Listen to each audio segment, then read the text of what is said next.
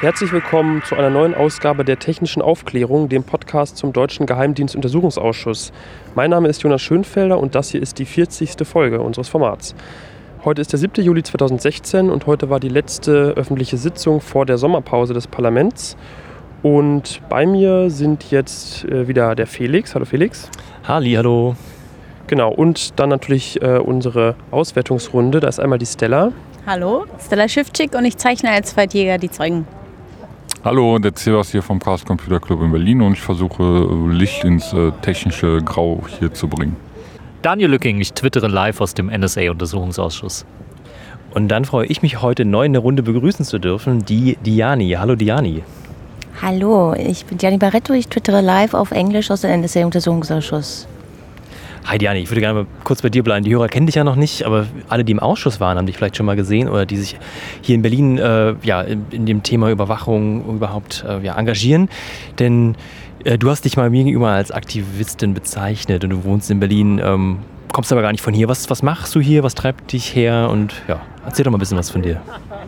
Ähm, ich bin hier wahlbeheimatet. Ich komme aus den USA, habe kubanischen äh, Hintergrund. Ähm, bin Aktivistin. Ich arbeite für die Courage Foundation und das ist für die Verteidigung von Whistleblowers und Truth-Tellers, zum Beispiel Manning, ähm, Jeremy Hammond, Edward Snowden und ähm, Lori Love und anderen und äh, habe ich mich sehr für diesen Thema interessiert und äh, freue mich jedes Mal mit euch äh, an der Tribüne zu sitzen und diesen Wahnsinn live zu erleben und ich versuche das einem internationalen Publikum näher zu bringen und versuche die Ereignisse auf Englisch zu fassen. Manchmal fällt es mir schwer, aber es gelingt meistens. Danke. Und du organisierst so auch tolle Veranstaltungen. Ähm, neulich hattest du uns eingeladen für eine Doku-Vorpremiere zum Thema Whistleblowing. Ähm, der Film kommt im September raus. Wird äh, spannend. Wie heißt der Film gleich nochmal? Uh, A Good American. Wir werden nochmal die Premiere in Berlin haben im September, wo Bill Binney kommt. Und er freut sich schon wieder auf so eine äh, Diskussion. Äh, ist sehr traurig über was jetzt hier, wie das zum Beispiel das BND-Gesetz äh, und wie es jetzt zum Beispiel in Russland und in England und so weiter, die haben auch den Film jetzt gezeigt in der ähm, House of Lords und äh, gab es eine rege Diskussion, also zum Beispiel so die IP-Bill äh, dort drüben. Und ich denke, das ist einfach nur, da müssen die Leute einfach aufgeklärt werden. Was heißt das? Und dass wir eine, auch die Debatte brauchen. Und darum geht es ja, eine Debatte zu fomentieren und so. Deswegen freue ich mich, solche Events zu organisieren. Und äh, genau. Und dass es ja auch so eine ähm, rege Kultur gibt ne? bei Netzpolitik und CCC und ja, die Netzaktivisten. Der Bill Binney ist äh, NSA-Whistleblower und war ja schon mal im Ausschuss, genauso wie Brandon Bryant. Wenn ich das nämlich damals richtig mitbekommen habe, bist du die Schlüsselfigur, die Brandon Bryant auf den Ausschuss aufmerksam gemacht hat und umgekehrt, sodass er dann tatsächlich hier als ehemaliger Drone-Operator aussagen konnte. Ähm, ja, du, woher, woher, kennst du, woher kennst du ihn? Wie hast du Kontakt zu ihm aufgenommen? Ähm, man versucht, soweit man kann, die Untersuchungsausschuss zu helfen. Und man kann natürlich Vorschläge machen. Und weil ich eher in einem Whistleblower-Kreis arbeiten und natürlich, ähm, er lag mich sehr am Herzen. Ich war ein paar Monate schon sehr aufmerksam auf ihn und ähm, habe hab tatsächlich über sein Leben gefürchtet, weil ich wusste, dass er eine sehr ähm, tiefe Episode von PTSD hatte. Ich weiß nicht, wie man das auf Deutsch sagt. PTBS, posttraumatische Belastungsstörung. Dankeschön, das, das, weißt du ganz genau, wie man das ausspricht. Und ähm, ja, und es war ganz wichtig, dass man ihn nach Deutschland äh, zu bringen und so weiter. Auch andere Optionen, vielleicht, weil es ging nicht mehr weiter in den USA. Und deswegen, das war auch zusätzlich zu seiner unglaubliche Aussage. Sechs Stunden, glaube ich. Und das erste Mal, das äh, habe ich gehört in einem Untersuchungsausschuss, es gab so quasi äh, äh, große Beifall. Und äh, ja, und ich finde es sehr wichtig, also Schlüsselfigur wird immer wieder zitiert, in hier zum Beispiel mit die äh, Geolokalisation zum Beispiel. Und äh, das war ganz wichtig für den Untersuchungsausschuss zu verstehen, wie Drohnen und wie das Drohnenprogramm funktioniert. Ja, lasse ich die anderen auch mal reden. Schön. Also toll, danke, dass du da bist und wir freuen uns auch auf deine Eindrücke von der heutigen Sitzung. Genau, bevor wir jetzt inhaltlich auf die heutige Sitzung zu sprechen kommen, wollen wir noch mal ganz kurz über den Grimme Online Award sprechen. Da war ja nämlich, ähm, also oder andersrum, die äh, Hörer und Hörerinnen, die uns schon länger verfolgen, ähm, die werden es ja wahrscheinlich wissen. Wir waren ja für den Grimme Online Award nominiert und da hat am vorletzten Freitag die Preisverleihung in Köln stattgefunden und wir waren zu dritt vor Ort, also Felix und Stella und ich. Und ähm, ja, also wir haben leider keinen Preis gewonnen, aber ähm, es war trotzdem eine schöne Veranstaltung, ähm, hat Spaß gemacht, haben mit Leuten äh, interessante Gespräche geführt und ähm, ja. Stella, was war, was war dein Highlight? Mein Highlight war T.S. Uhlmann. Durch seine wirklich, sehr, jeder Satz endet eigentlich mit irgendeiner Bieranekdote, aber es war wirklich sehr, sehr greifbarer, sehr herzlicher, lustiger Kerl. Also das war mein persönliches Highlight. T.S. Ullmann ist Autor und Sänger und hat die Laudatio gehalten für eine der Kategorien, in der wir jetzt aber nicht nominiert waren. Wir waren in der Kategorie Information, hatte starke Konkurrenz und ja, aber so richtig Konkurrenzdenken gab es ja nicht. Ich glaube, acht Preise wurden vergeben, also genau acht bei 28 Nominierten, wenn ich das richtig oder 24, 28. Äh, das heißt, es gibt 20 zweite Preise, davon gehört einer uns. Das sind alle, die nicht gewonnen haben. Wir freuen uns riesig über die Nominierung. Und ein Feedback für alle, die bei, äh, auf TV Spielfilm für den Publikumspreis für uns abgestimmt haben. Wir haben keine Zahlen, die haben eine Top 3 vorgelesen, wer denn da irgendwie äh, jetzt da hochgevotet wurde. Auf Platz 1 äh, die YouTuber, ein Projekt und also das heißt... Ähm, es hieß anders, jeweils war es einer der YouTuber, wo uns schon gesagt wurde, der YouTuber kriegt den Preis sowieso. Äh, und es gab da auch keine Zahlen. Dennoch danke allen, die mitgemacht haben. Und ich muss ja mit Blick zu Cebas sagen, ich hatte ganz kurz Angst, dass wir irgendwie auf Nummer 1 landen, weil da irgendeiner was so ein geiles Skript programmiert hat. Ich bin irgendwie auch ganz froh, das ist jetzt nicht. Das gäbe nur Ärger. Das, das würde mir noch Platz 1 gewesen werden, allein schon. Ohne, ohne Beweise. Nein, wir stellen uns ja natürlich mit dem olympischen Gedanken dabei sein ist alles und wir werden kein Doping äh, vornehmen und das haben wir natürlich auch gemacht, ja. selbst, selbst Jan Böhmermann hat kein Doping vorgenommen. Der wurde namentlich erwähnt dessen, dass er nicht auf einen Preis bekommen hat. Das war auch toll. Genau, ähm, ja, das war die Grimm Online Award Preisverleihung. Dann äh, widmen wir uns jetzt mal ernsteren Themen, nämlich der Zeugenbefragung. Heute waren eigentlich zwei Zeugen geladen. Zum einen die Zeugin Gabriele Löwnau, das ist eine Mitarbeiterin bei der Bundesbeauftragten für den Datenschutz und die Informationsfreiheit, kurz BFDI. Äh, die war aber heute leider krank. Ähm, da können wir nur auf eine ältere Folge verweisen, und zwar die Folge Nummer 19 von der Sitzung am 12. November 2015. Was hätte denn eigentlich die Befragung der Mitarbeiterin Löwnau von der Bundesdatenschutzbeauftragten ergeben sollen heute? Ja, Gabriele Löwnau war eben die Mitarbeiterin, die Bad Aibling äh, besichtigt hat und äh, geschaut hat, was denn dort mit, äh, mit der ganzen Technik angestellt wird. Und das Ergebnis war eben ein äh, umfassender Bericht, äh, über 50 Seiten. Und äh, da sollen so viel kann bei aller Geheimhaltung durchblicken äh, gelassen werden. Ziemlich viele Verstöße, ziemlich präzise dokumentiert sein. Und genau dieser Bericht wird derzeit nicht öffentlich. Die äh, Große Koalition unternimmt alles, damit der Bericht äh, geheim bleibt und eingestuft bleibt. Und äh, die Opposition versucht jetzt alles, diesen Bericht äh, öffentlich zu bekommen, um ihn auch diskutieren zu können. André Hahn hat zum Beispiel eine Version, ähm, die dem parlamentarischen Kontrollgremium vorlag, bearbeitet und geschwärzt und hat äh, einen Vorschlag quasi gemacht und gesagt, äh, schaut, mit diesen und jenen Schwärzungen müsstet ihr als Bundesregierung quasi leben können, damit wir den Sachverhalt, der im Bericht dokumentiert ist, öffentlich diskutieren können. Und äh, die Bundesdatenschutzbeauftragte ist in ihrer Funktion eigentlich unabhängig. Und äh, dann ist es natürlich ein sehr geschickter Schachzug, einfach zu sagen, ja, okay, sie ist da unabhängig, aber der Bericht, den sie da gemacht hat, der betrifft die Sicherheit der Bundesrepublik Deutschland. Deswegen ist er geheim eingestuft oder streng geheim und dann darf wieder keiner drüber reden. So haben wir keinen Datenschutz und keine unabhängige Bundesdatenschutzbeauftragte. Also was Frau Löwenau im Grunde genommen gemacht hat, ist, ähm, das Bundesdatenschutzgesetz gibt ja technische und organisatorische Maßnahmen vor, die für IT-Systeme des Bundes bestehen müssen, um halt das Bundesdatenschutzgesetz einzuhalten. Und diesbezüglich hat sie den Standort überprüft und einen äh, ausführlichen äh, Bericht über die organisatorischen als auch äh, technischen äh, Mängel in den Abläufen äh, formuliert. Und äh, jetzt bedarf es der Aufarbeitung, wo sich die Bundesregierung noch lange gegen streben wird, weil man unter keinen Umständen derzeit bereit ist, wie Daniel schon sagte, die Klassifizierung des Berichtes äh, aufzuweichen, was darauf schließen lässt, dass das Datenschutzniveau äh, ja, gegen, gegen Null geht.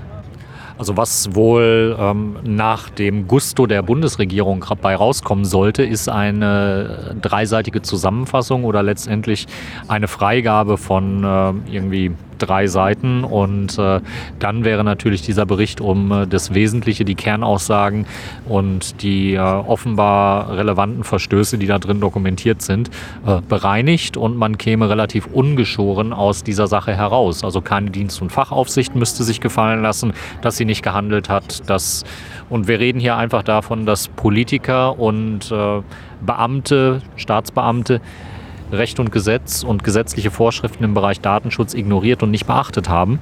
Und das äh, wäre natürlich etwas, was justiziabel wäre, was verhandelbar wäre und wo der jeweiligen Person dann auch ein Vorwurf daraus gemacht werden könnte.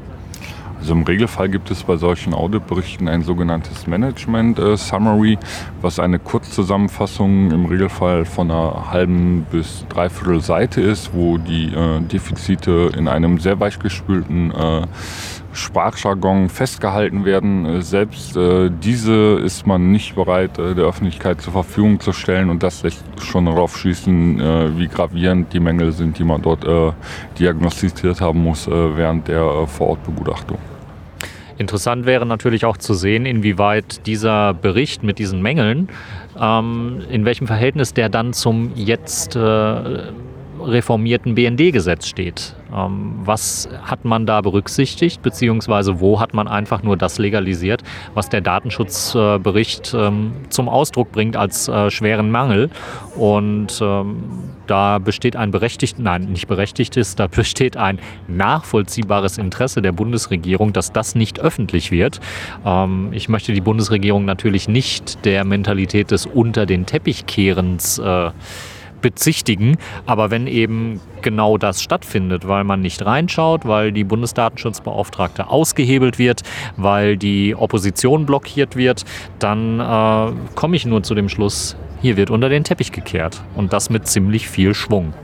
Zum eingestuften Bericht der BFDI hören wir jetzt nochmal ein Statement von Konstantin von Notz, dem Obmann der Grünen, und von Martina Renner, Obfrau der Linken.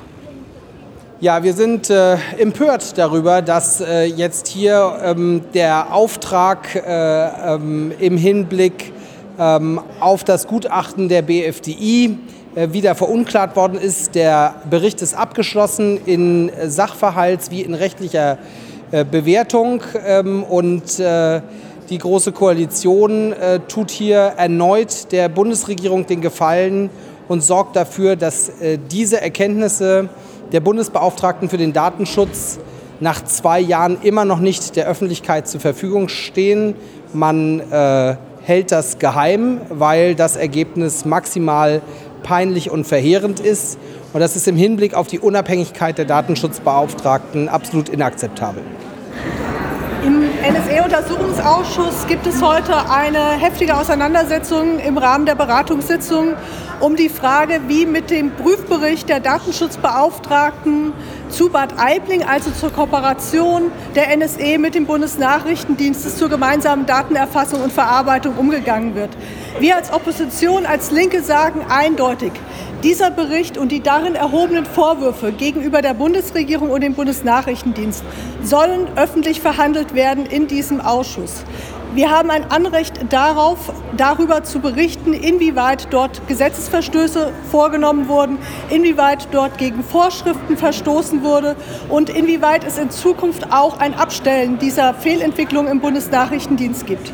Ähm, Sie wissen, dieser Bericht ist leider geheim eingestuft. Ähm, wir verlangen eine Herabstufung der wesentlichen Teile der Beanstandung der Datenschutzbeauftragten, damit sich die Öffentlichkeit, die Presse und auch der Rest des Parlaments wirklich ein Bild machen können.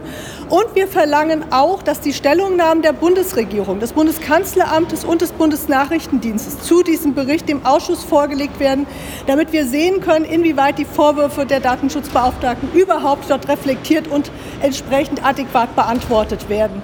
Das ist der Streit der heutigen Beratungssitzung und wir denken, äh, es ist sehr bedauerlich, dass Frau Löwner heute erkrankt ist und wir nicht in der öffentlichen Einvernahme auch noch mal zu diesem Bericht fragen werden.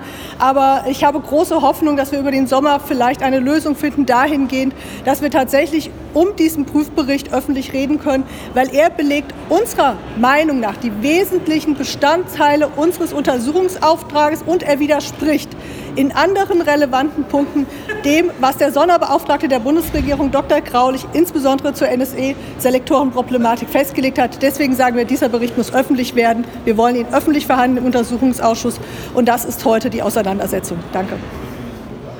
So, und den zweiten Zeugen, der geladen war und der auch gehört wurde, den stellt jetzt Cebas mal vor.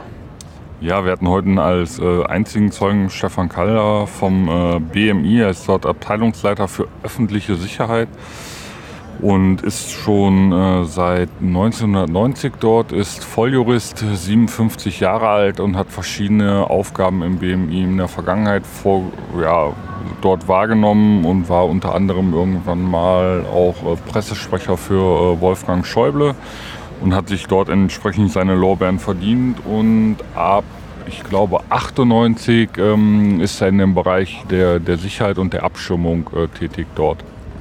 Und seine aktuelle Aufgabe ist äh, eine der interessantesten. Er ist nämlich äh, auch die Fachaufsicht quasi über das Bundesamt für Verfassungsschutz, also über den Herrn Maaßen, der ja mit seiner Aussage jetzt vor einiger Zeit für ordentlich Wirbel gesorgt hat. Genau, du spielst auf die Aussage an, dass Edward Snowden ein russischer Spion sei. Ich fand das nur interessant. Herr Snowden hat sich natürlich auch reingeklinkt heute und ich finde immer wieder witzig, wenn er twittert zum Beispiel das letzte Mal, Herr Maaßen seine Kontenance verloren hat und äh, Edward Snowden tweetete, ähm, kann man auch nicht äh, belegen, ob er bei der FSB arbeitet, ne? so als Reverse-Witz. Ähm, und heute hat sich natürlich äh, sehr traurig über diese Meldung, was später, wenn die Zeugenbefragung des Ex-Keyscore quasi live ist, also seit einer Woche in, bei der Bundesverfassungsschutz, eine sehr beunruhigende Nachricht.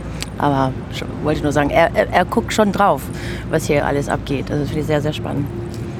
Ja, äh, Ex-Keyscore. Äh, wir waren, glaube ich, alle überrascht, denn Ex-Keyscore ist dem Zeugen heute so rausgerutscht, vom, äh, dass der BFV das jetzt benutzt und zwar seit genau einer Woche, seit dem 1.7. Und das äh, nach der massiven Kritik, die auch auf Maßen, äh, dem Präsidenten des BFV, Bundesamt für Verfassungsschutz, eingerieselt ist bei seiner Anhörung, dass er diese Software so toll wie sie ausgeliehen wurde, so von den USA so ewig im, im, Testbetrieb ist, dass es schon bald peinlich sei. Nicht, das war keine Handlungsempfehlung, das Ding in, äh, in Betrieb zu nehmen, nur ein ewiger Testen klang auch komisch und jetzt ist es doch tatsächlich in Betrieb. Daniel. Ja, also das äh, schlug wirklich ein und Parlamentarier haben ja auch gesagt, dass ihnen das nicht bewusst gewesen ist. Ähm, später in der Sitzung wurde dann deutlich, als Martina Renner nachfragte, ob denn äh, das Bundesamt für Verfassungsschutz eine Dateianordnung für die Verwendung von X-Keyscore habe. Und äh, der Zeuge Kaller sagte dann, nee, das sei auch gar nicht nötig, weil die Daten, die in X-Keyscore wandern, kämen aus äh, Poseidon, also aus der ähm, bereits zertifizierten oder ja, laufenden Anlage, die Daten erfasst und wo ja eben angeblich eine Dateianordnung existieren würde. Und seine Auffassung war, es bräuchte keine Dateianordnung für den Betrieb von X-Keyscore, keine gesonderte. Ähm, das sah aber wohl auch die Bundesbeauftragte für den Datenschutz und äh, die Informationsfreiheit anders. Martina Renner hat heute spontan in der Sitzung ein Schreiben, was von der Datenschutzbeauftragten an sie gerichtet war, eingebracht. Das wird dem Ausschuss jetzt auch zur Verfügung gestellt. Und da klang es wirklich so, als bräuchte es für X-Keyscore eine gesonderte Dateianordnung. Und Martina Renner sagte, wenn die nicht vorhanden ist, dann müssen per se sämtliche Daten gelöscht werden, die bisher mit X-Keyscore erfasst und ausgewertet werden. Und äh, ja, das ist, das ist eine spannende Entwicklung, auf die wir jetzt warten können, ob dann wirklich dieser, dieser Impact äh, erfolgt und äh, ob das dann auch gehalten werden kann. Denn äh, der Herr Kaller sagte schon, ja, ähm, diese Bundesbeauftragte für Datenschutz und äh, Informationsfreiheit, die hat ihre Auffassung und äh, es gibt dann auch eine andere Auffassung im BMI, nämlich die, man bräuchte diese Dateienordnung nicht. Und das könnte eine spannende Diskussion in den nächsten Wochen werden.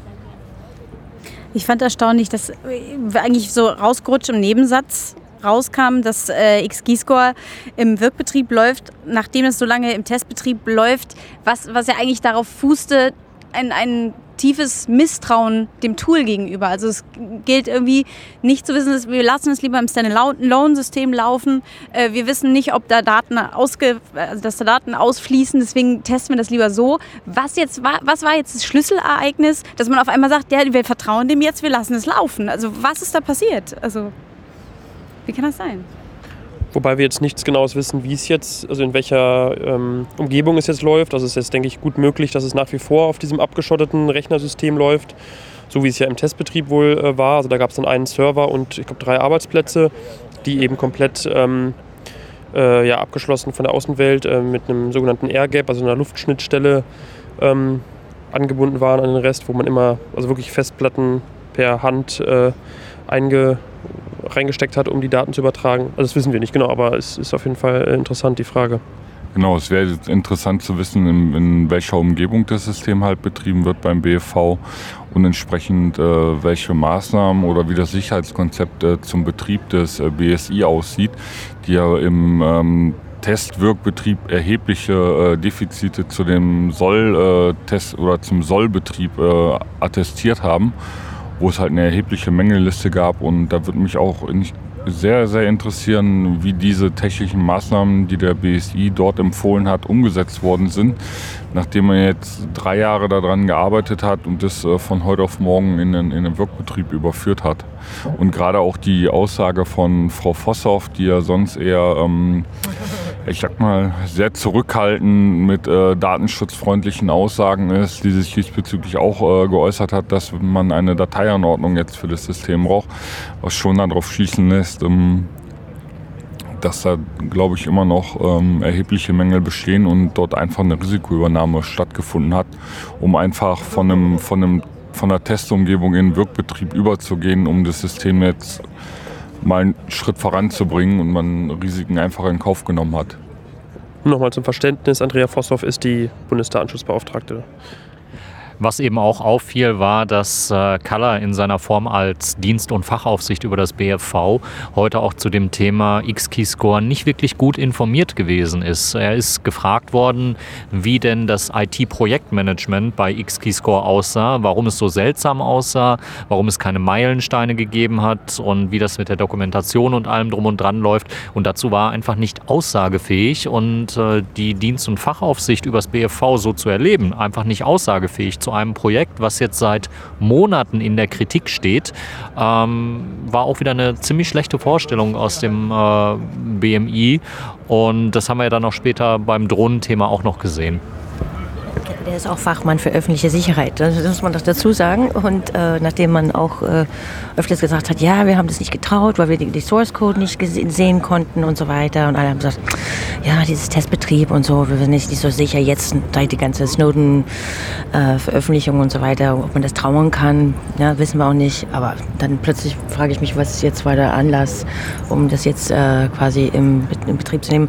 Er wusste nicht mal über die Terms of Reference, ne? also um sagen, was was, was Daten für äh, Software, also was war der Deal mit der NSA zum Beispiel, wissen wir auch nicht.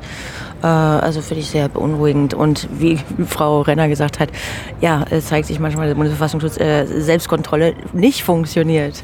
Und bei der BMI funktioniert auch nicht. Ja, also beim, bei den Terms of Reference, also die Bedingungen, unter denen ähm, der, das Bundesamt für Verfassungsschutz X-Keyscore einsetzen darf, ähm, hat er im Prinzip auch gesagt, dass ihm das ziemlich egal ist, an welche Bedingungen das geknüpft ist, weil er den Anspruch hat, dass eben das äh, Bundesamt für Verfassungsschutz mit anderen Diensten Informationen austauscht, wenn die relevant sind. Und äh, insofern hat es ihn überhaupt nicht gekümmert, unter welchen Bedingungen X-Keyscore jetzt in das Haus reingerutscht ist. Also diese Terms of Reference äh, sind, äh, um es mal für den Laien zu erklären, eine Nutzungsvereinbarung, unter welchen Bedingungen denn diese Software überhaupt betrieben werden kann. Und ähm, er konnte heute weder Angaben dazu machen, ob die überhaupt bestehen, in welcher Art und Weise dort äh, Punkte definiert worden sind für den Betrieb und ob die überhaupt von beiden Seiten anerkannt worden sind.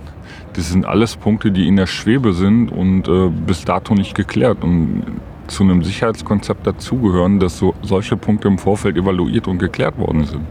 Alles Ungereimtheiten, die wir zum aktuellen äh, Live-Betrieb zu dem System haben. Hast du das auch so in Erinnerung? Er konnte sich nicht erinnern, dass es, ob es eins gab oder nicht. War das so? Ja, er sagte, es, es, gäbe da ein Dokument, allerdings äh, bezüglich des Inhaltes äh, konnte er keine Aussage tätigen und ob dieses von beiden Seiten anerkannt worden ist. Daniel, du hattest nochmal ähm, was zum Drohnenthema, was heute auch äh, Gesprächsstoff war. Ja, also der Zeuge Kalla ist natürlich auch äh, zu der Rechtsauffassung des äh, BMI und des BFV befragt worden, wenn es um das Thema Handyortung und Datenweitergabe geht. Und er hat also einen ziemlich deutlichen Punkt gemacht, indem er gesagt hat, also dass Verfassungsschutzmitarbeiter in Bagram in Afghanistan ähm, Menschen im Gefängnis verhören. Das äh, sei nicht vorgesehen und das würde auch äh, konsequent unterbunden, wenn er davon irgendetwas äh, erfahren hätte. Davon hat er sich also ziemlich genau distanziert. Und äh, was die Frage von, äh, ist eine Mobilfunknummer geeignet, ähm, Grundlage für einen Drohnenangriff zu werden, da hat er auch uns wieder das präsentiert, was wir vom BMI und vom BFV schon kennen, nämlich die Auffassung, nein, reicht nicht und ist bestenfalls nur mittelbar geeignet, sprich also ähm, man hat zwar festgestellt, ja, wir haben Personen überwacht, ja, wir haben Daten weitergegeben, Telefonnummern weitergegeben und ja, die sind dann auch irgendwann getötet worden.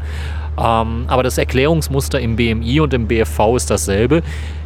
Die waren vielleicht zufällig Teil dieser Drohnentötung, dieses Drohnenangriffs, haben vielleicht neben einem eigentlichen Ziel gestanden und äh, auf gar keinen Fall sei eben diese Nummer die Telefonnummer allein dazu geeignet, ähm, ein Ziel zu markieren bzw. zu definieren.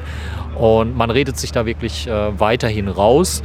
Ähm, er bekundete nochmal, dass man natürlich sehr betroffen sei, wenn in äh, Afghanistan oder in Pakistan dann deutsche Staatsbürger durch Drohnenangriffe ums Leben kommen.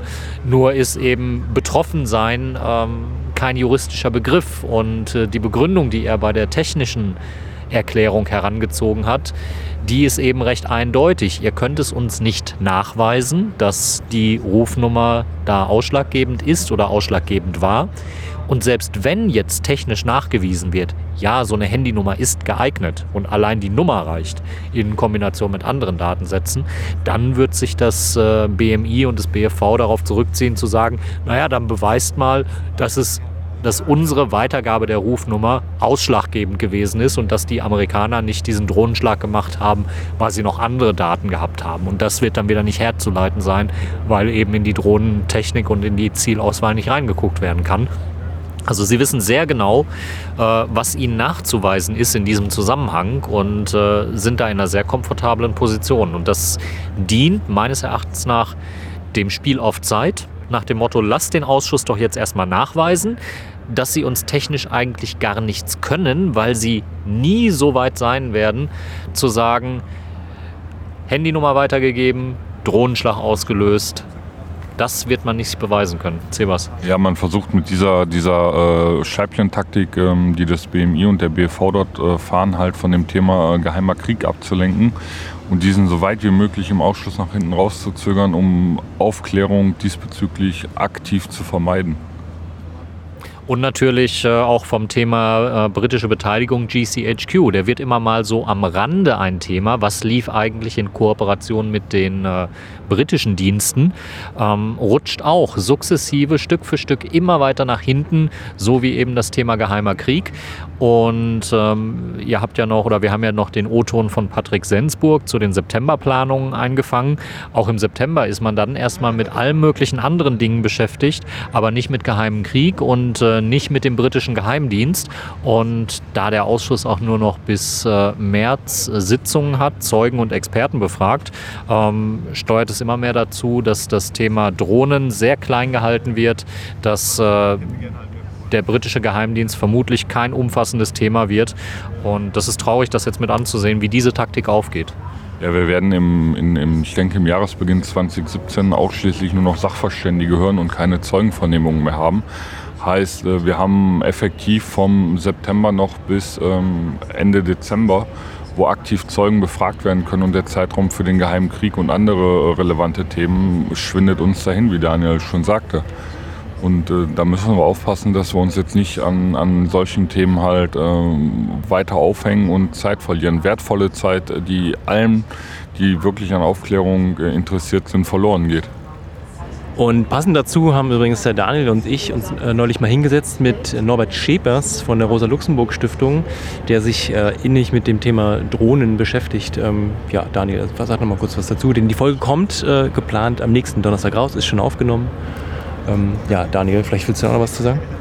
Naja, viel kann ich dazu nicht sagen, außer dass ich mit Norbert Schippers und äh, dir, Felix, zusammengesessen habe und dass wir nochmal erläutert haben, was eben mit, diesem, äh, mit diesen Drohnen stattfindet und unter welchen Bedingungen die eingesetzt werden, was das für die Soldaten bedeutet, wenn diese Drohnen da zu steuern sind und eingesetzt werden und wie überhaupt dieser Prozess organisiert ist, diese Drohnenschläge dann quasi zu machen. Also das, ich hoffe, es ist eine spannende Folge. Ich habe sie auch noch nicht gehört. Das überlasse ich ganz dem Felix, das äh, passend ins, äh, ins Konzept zu schneiden und äh, bin gespannt, wenn die nächsten Donnerstag veröffentlicht wird.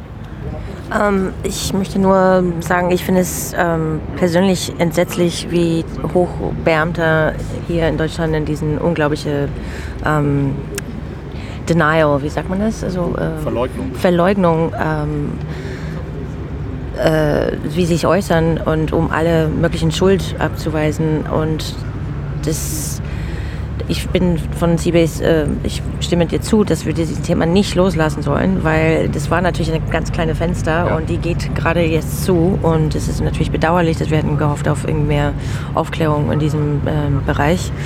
Und dass sie sich einfach völlig ähm, wie soll man das sagen, äh, unantastbar fühlen. Also das ist wirklich ein, ein ja, das ist, also, mir ist unwohl, wenn ich da sitze und mir das anschaue, weil es ist, ähm, keine Kontrolle ist möglich und äh, wir gehen jetzt in eine ganz grauenvolle, ähm, voll AI-Drohnen-Zeitalter ähm, und das ist natürlich irgendwie noch schwieriger alles, aber das wollte ich dann nur gesagt haben. Ja, einen Themenausblick, den wir in der Folge nicht haben, aber der sich jetzt in dieser Woche ergeben hat, war eben auch die Veröffentlichung eines äh, Berichtes der amerikanischen Regierung zum Thema, wie viele Drohnenopfer gab es eigentlich. Und äh, was in dem Zusammenhang genannt werden muss, ist eben, dass die Zahlen zu genau diesem Bericht äh, ja, opportun dargestellt worden sind. Man hat halt gewisse Länder aus der Betrachtung rausgenommen. Dazu zählen Syrien, Afghanistan und äh, das ist eben die, ja, die Begründung war, ja, da ist man in aktiven Kriegshandlungen und äh, da würde man dann jetzt keine Zahlen veröffentlichen. Und äh, es wurde eben viel Tamtam -Tam gemacht, um äh, jetzt in die Öffentlichkeit zu bringen, es sind ja gar nicht so viele Menschen, die von Drohnen getötet werden. Und da wird viel PR gerade aufgewendet, um die Zahl der Drohnentoten in der öffentlichen Wahrnehmung nach unten zu drücken. Was ich auch nicht verstehe, ist, dass, dass, Zeugen nicht einfach sagen, okay, das ist jetzt eine Information, die ich durch diesen Ausschuss erlangt habe. Das, das könnte möglich sein. Wir werden gucken, ob wir, ob wir das bestätigen können, ob das authentisch ist. Und, und einfach zu signalisieren, wir werden es bearbeiten, wir werden uns darum kümmern, weil es sind einfach Morde, die nicht, ähm, denen kein Prozess vorausgeht und wo Deutschland dran beteiligt ist oder ja, angeblich. Und das, das kann nicht sein, was man unter den Tisch kehrt oder das, das ist auch nichts, wo man mich, da, da, ich finde, das ist ein krimineller Akt zu sagen, nein, das muss man mir erstmal beweisen. Man kann erstmal sagen, wir, wir nehmen diese Informationen hin, wir werden gucken, ob wir das verifizieren können oder nicht. Aber das abzustreiten und wirklich da einen Deckel drauf zu machen, das, das finde ich hochgradig kriminell. Das finde ich ja. die nationale Sicherheit auch. Also das wird hier irgendwann mal auch äh, äh, Racheakten, wie es in den USA, also, also quasi die Drohnen-Whistleblower haben gesagt, das ist die Rekrutierungstool schlechthin, das Drohnenprogramm äh, für ISIS und so weiter. Und ja, täterfreie Tötungen sind, weil es wirklich auf so vielen Schultern abgelastet wird, dass sich wirklich nicht eine einzelne Person dafür schuldig fühlen muss. Und deswegen ist es, ist es besonders kalt und perfide. Nach der öffentlichen Sitzung hat Felix dann nochmal mit Hans-Christian Ströbele gesprochen, einem Abgeordneten der Grünen-Fraktion. Ähm, da ging es jetzt um äh, ja, verschiedene Themen, ähm, sowohl die heutige Sitzung als auch äh, längerfristige Themen. Da hören wir jetzt einfach mal rein. Schönen guten Tag, Herr Ströbele. Ich freue mich, dass Sie heute auch noch Zeit haben für einen Kommentar hier zur letzten Sitzung. Wir haben heute einen Zeugen gehört, den Stefan Kaller. ähm, vom BMI. Was denn, ja, was halten Sie vom Zeugen? Was ist Ihre Einschätzung des Tages? Also der Zeuge hat im Anfang ja einen sehr mitteilsamen Eindruck gemacht, dass er über alles reden will und nachher verließ ihn, wie das so häufig ist, das Gedächtnis. Ähm, er erinnerte sich an die Kontakte, äh, die das BMI und möglicherweise er selber etwa zu den Briten gehabt hat über so wichtige Themen wie Tempora. Überhaupt nicht mehr. Er weiß gar nicht mehr, ob er den Brief, den er unterschrieben hat, ob er den kennt und er, äh, er weiß eigentlich über diese ganzen Geschichten dann, wo es konkret wird, äh, nichts zur Wahrheitsfindung beizutragen. Und daneben verbreitet er eben dann äh, Theorien als Jurist über die technischen Möglichkeiten, äh, was man alles mit Handydaten anfangen kann. Also auf gar keinen Fall natürlich kann äh, eine Drohne damit ähm, ein Opfer oder ein Zielobjekt verifizieren. Ich glaube, es war sehr interessengeleitet, weil wir ja schon durch mehrere Zeugen erfahren haben, dass sowohl im Bundesamt für Verfassungsschutz bis auch in, den, in das Bundesinnenministerium, das ja die Aufsicht führt, offenbar schlechtes Gewissen um sich griff, nachdem klar wurde, äh, dass ein deutscher Staatsbürger, aber auch mehrere andere Personen getötet worden sind äh, durch eine Drohne, nachdem über den deutschen Staatsangehörigen äh, Handydaten mitgeteilt worden sind. Da haben die äh, offenbar einiges in Bewegung äh, gesetzt äh, um äh, zu belegen, dass das eine mit dem anderen natürlich überhaupt nichts zu tun haben kann. Aber es wird für mich immer wahrscheinlicher, äh, dass es andersrum gewesen ist. Nur die wollen das nicht wahrhaben. Äh, und wir haben ja nicht nur den Zeugen Brandon Bryan, sondern äh, wir haben ja auch äh, den Herrn Köhn hier gehört vom BSI, also ein, wirklich ein Fachmann für Computer und für Datennetzgeschichten, was man da alles mit anfangen kann. Äh, der sogar äh, dem BMI unterstellt ist, ähm, das hörte sich ganz anders an, äh, was er gesagt hat. Ähm, da ist es wohl so, dass nicht sein kann, was nicht sein darf, weil die das nicht wollen, weil die das nicht wahrhaben wollen. Vielleicht vor sich selber nicht, aber natürlich auch vor der Öffentlichkeit nicht. Der Zeuge hat heute noch einmal betont, dass doch seine Behörde sehr belastet sei mit den ganzen Untersuchungsausschüssen das klang für mich wieder wie so ein Hieb gegen das Parlament, dass doch die, ähm, die Dokumentationspflicht ähm, und die, ja, die Rechenschaftspflicht so aufwendig sei, um die eigentliche Arbeit zu machen. Auch hier hat er wieder betont, nach dem Motto, wenn dann der erste Anschlag kommt, ist das Geschrei groß. Das hatten wir auch schon von Herrn Maaßen gehört. Was halten Sie davon als Parlamentarier?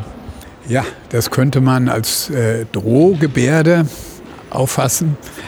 Ähm, ich kann dazu nur sagen, ähm, man muss ja äh, hier aufpassen, dass man Ursache und Wirkung nicht verwechselt.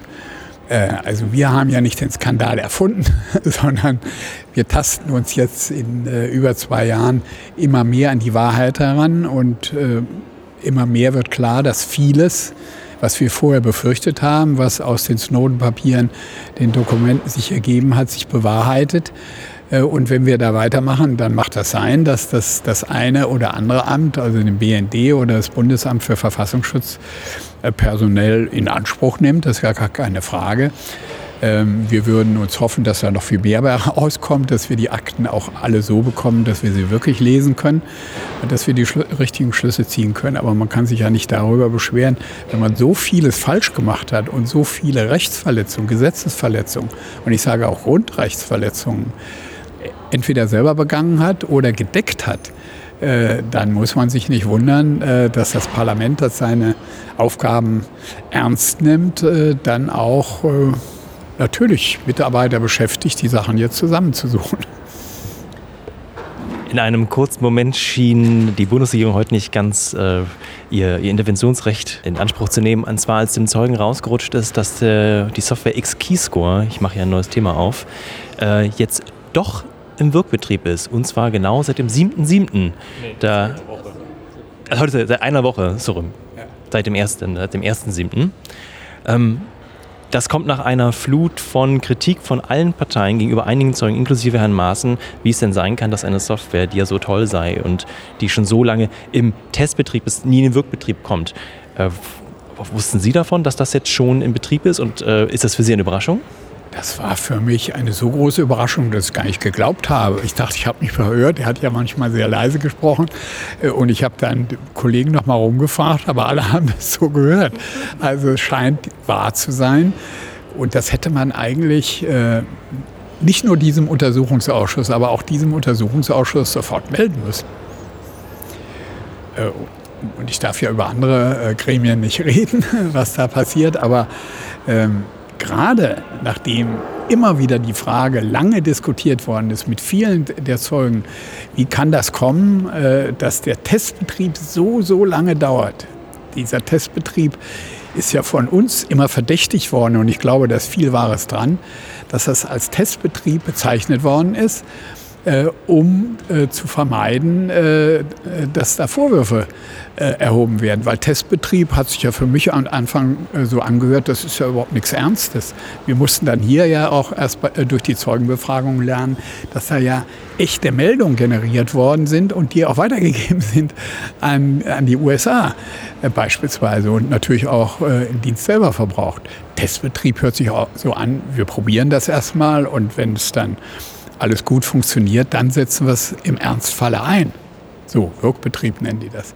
Also äh, auch das werden wir natürlich auch wieder äh, zum Gegenstand von neuen Befragungen machen müssen. Hier in diesem Untersuchungsausschuss und woanders. Also wo ist die prompte Information? Die hätten doch, die haben das ja wahrscheinlich auch nicht von einem Tag auf den anderen gewusst, äh, sondern auch schon vorher. Die hätten sie auch sagen müssen, morgen oder gestern haben wir jetzt das und das gemacht. Und wenn das nicht dem Zeugen, wie Sie richtig sagen, offenbar rausgerutscht ist, ohne und die Bundesregierung so ein bisschen nicht gerade auf dem Kiwi war, äh, dann können wir in unserer Ermittlungsarbeit nicht von solchen Zufällen abhängig sein. Wenn Sie noch eine Minute haben, würde ich gerne noch. Ja, ja. Okay, super. Dann würde ich noch ein bisschen in den Themen springen. Und zwar Thema Snowden. Nun ist heute, ich habe es nur am Ende so, da habe ich mich kurz äh, gewundert, als denn Herr Ackmann von der Bundesregierung äh, kurz einsprang mit äh, zu einem Kommentar, dass es ja einen Sachstandsbericht des BMJV gibt zum Thema, warum Snowden nun kommen kann oder nicht. Gab es da Neuigkeiten oder ist es ein Bericht, der schon lange vorliegt? Nein, ich kenne ihn nicht. Ähm, sondern ganz im Gegenteil. Wir erfahren ja immer von dem zuständigen Ministerium für Justiz und Verbraucherschutz, dass sie ihn auch prüfen, weil die Frage ja ganz, ganz schwierig zu klären ist. Äh, Jahre sitzen sie jetzt da dran. Äh, wir haben immer noch kein Ergebnis und offenbar, und das liegt ja auch nahe, hat das Bundesinnenministerium oder wer auch immer, jedenfalls im Bundesinnenministerium bekannt, eine Expertise machen lassen. Möglicherweise war es auch das Kanzleramt und das Bundesinnenministerium war nur daran beteiligt oder ist davon informiert worden. Äh, genau über die entscheidende Frage, wenn Snowden hierher kommt, äh, muss er dann ausgeliefert werden? Ja oder nein? Das ist äh, nicht nur für Snowden möglicherweise überlebenswichtig, äh, wo wir eine klare Auffassung dazu vertreten. Der Zeuge hat ja zunächst gesagt, er möchte noch dazu was sagen. Und ich dachte, jetzt kommt, äh, dass er sagt, das ist doch klar, dass wir ihn ausliefern müssen. Nein, er hat gesagt, irgendwie, äh, er weiß dazu äh, nichts, äh, wie das ausgegangen ist. Aber nehmen wir mal an, Sie sind zu dem Ergebnis gekommen, zu dem ich komme. Und ich glaube, ein äh, gelernter Jurist kann da zu keinem anderen Ergebnis kommen, dass eben ein Auslieferungshindernis besteht, weil es sich ganz eindeutig um politische Verfolgung handelt. Politische Verfolgung muss nicht immer eine politische Verfolgung jetzt in dem Sinne sein, da werden jetzt Daumenschrauben ab angelegt oder irgend sowas, sondern Politische Verfolgung heißt, wird er gesucht und dann soll er ausgeliefert werden wegen politischer Delikte. Und bei uns sind äh, Landesverrat, äh, Geheimnisverrat, Staatsgeheimnisverrat ganz eindeutig politische Delikte. Also nach unserem Recht, das dann angewandt werden müsste, äh, dürfte er nicht ausgeliefert werden. Dann habe ich noch eine Frage zu dem neuen Drohnenexperten, der jetzt endlich einbestellt wurde. Wir hatten in den letzten Zeugenbefragungen immer wieder festgestellt, dass keines der zuständigen Ministerien und Behörden sich darum gekümmert hat, einen offiziellen Bericht mal einzufordern, was denn so eine Drohne eigentlich kann.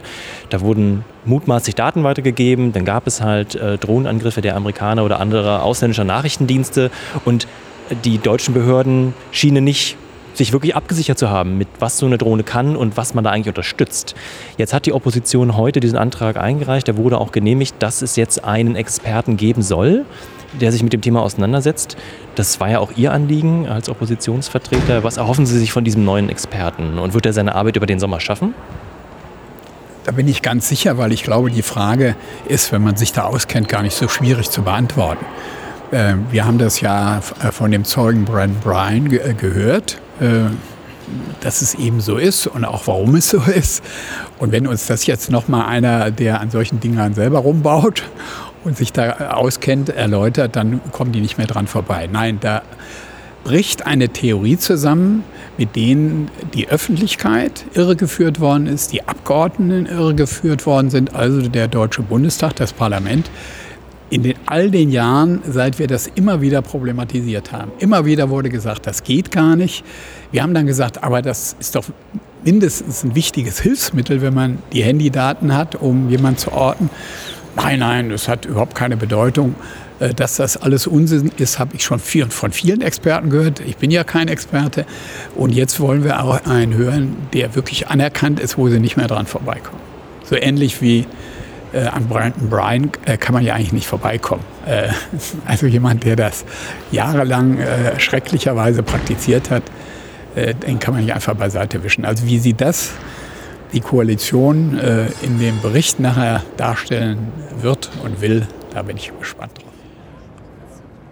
Außerdem hat Felix noch mit Patrick Sensburg gesprochen. Patrick Sensburg ist ja der Ausschussvorsitzende und ein CDU-Abgeordneter. Und äh, da ging es jetzt nochmal um so ein bisschen den weiteren Blick in die Zukunft. Also was wird der Untersuchungsausschuss nach der Sommerpause untersuchen? Da hören wir jetzt nochmal rein. Schönen guten Tag, Herr Sensburg. Schön, dass Sie noch äh, äh, für ein paar Fragen uns zur Verfügung stehen. Wir hatten heute die letzte Sitzung vor der Sommerpause hier im NSA-Untersuchungsausschuss. Ähm, heute wurde in der Beratungssitzung ein Antrag der Opposition gestellt und auch genehmigt, wenn das jetzt das richtige Wort ist, ähm, wo es darum geht, einen Sachverständigen einzuberufen, der das Thema Drohnen und die Fähigkeit von Drohnen äh, in der Überwachung in Grenz- und äh, Kriegsgebieten ähm, ja, näher beleuchtet.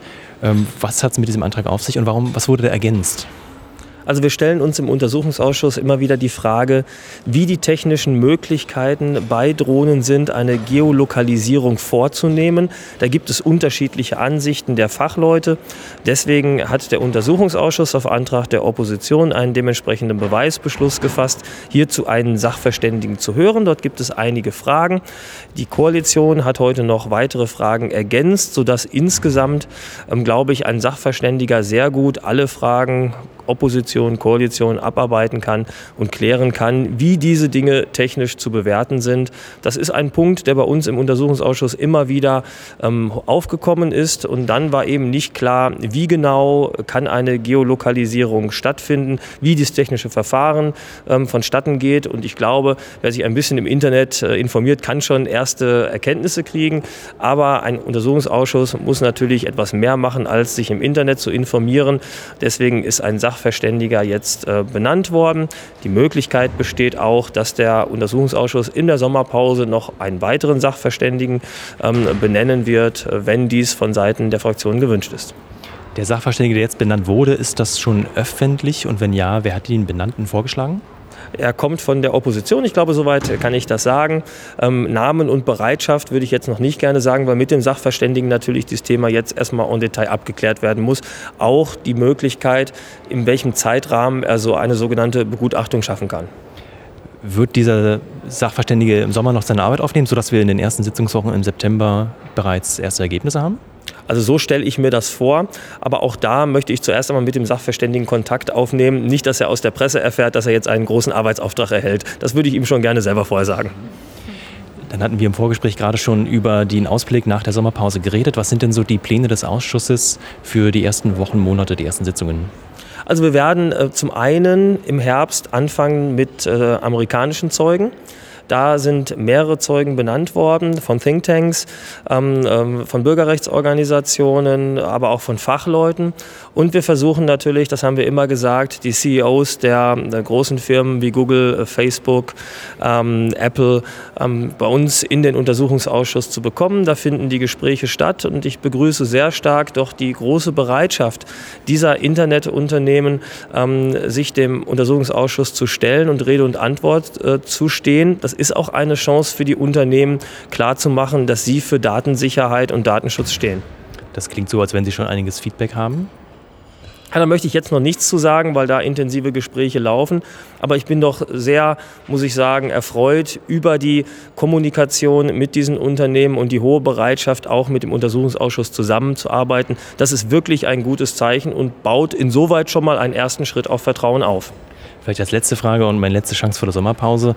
Die Causa Snowden, soweit Sie da was sagen können, ähm, haben wir noch eine Chance, ihn im Ausschuss zu hören, bevor der nächstes Jahr auch dann seine Abschlussberichte schreibt und vorbei ist?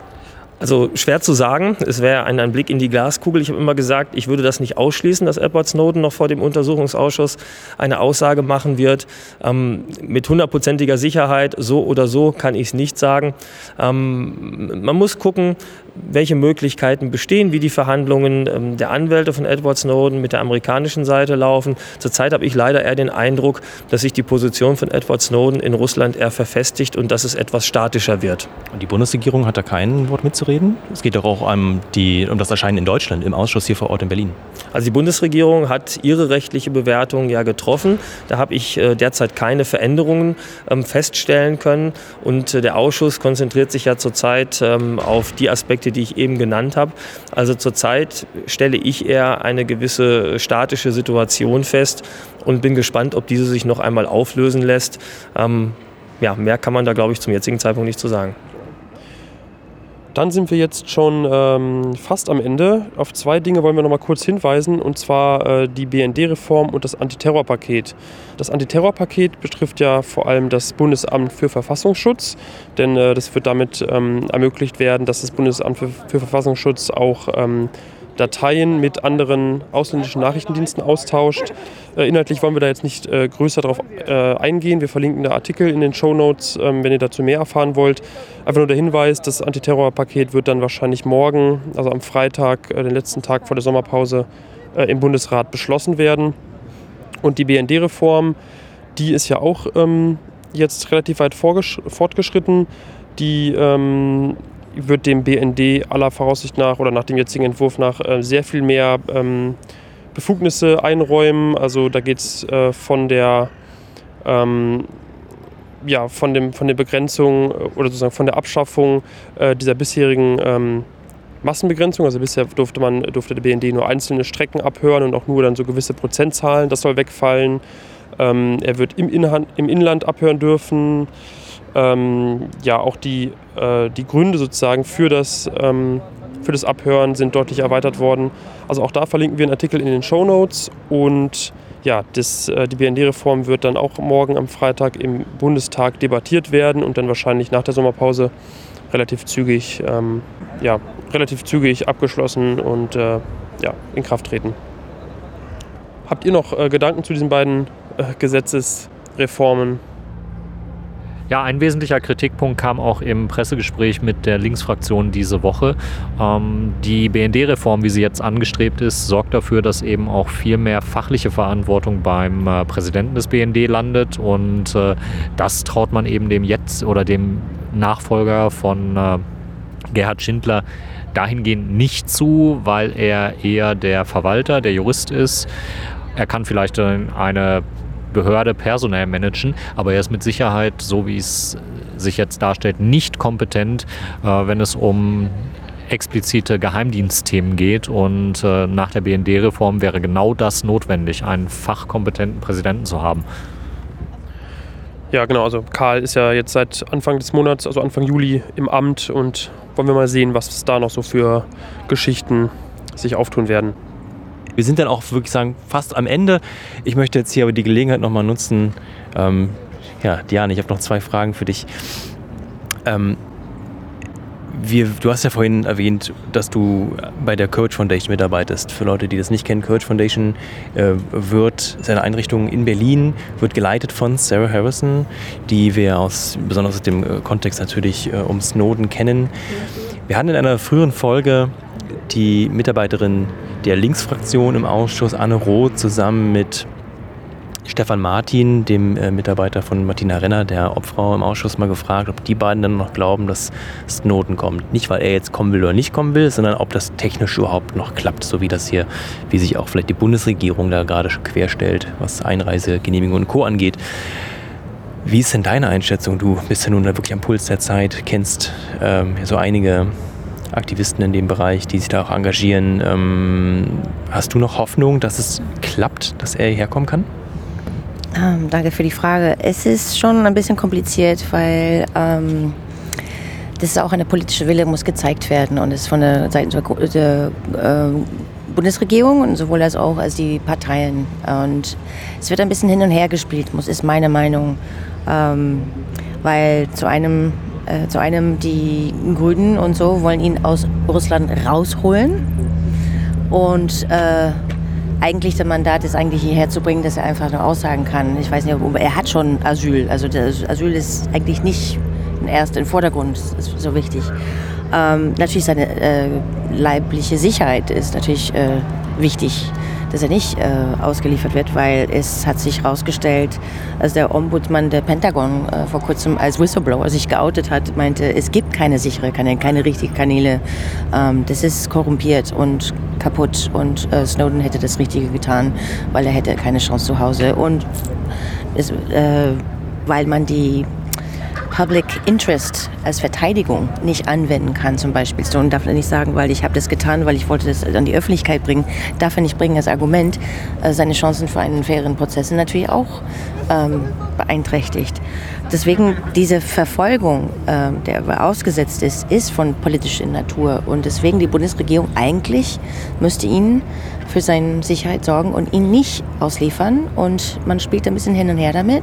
Vielleicht ändert sich was. Äh, natürlich, äh, Snowden würde gern sie stellen ähm, zu einem äh, ein Trial by his peers, sozusagen, wie man auf USA sagt. Ähm, aber jetzt zum Beispiel hier, das, der wurde natürlich, musste eigentlich politische Asyl bekommen, weil man könnte für seine leiblichen Wohl wahrscheinlich nicht so sorgen. Ne? Weil wenn die CIA ihn wahrscheinlich äh, an der Straße abholen wollen, dann natürlich konnte das auch passieren. Ähm, vielleicht ändern sich ein bisschen was die ähm, GroKo-Parteien, äh, ob man ihn als, als Sachverständiger vielleicht äh, ähm, anhört oder als Zeuge. Das sind zwei verschiedene Sachen.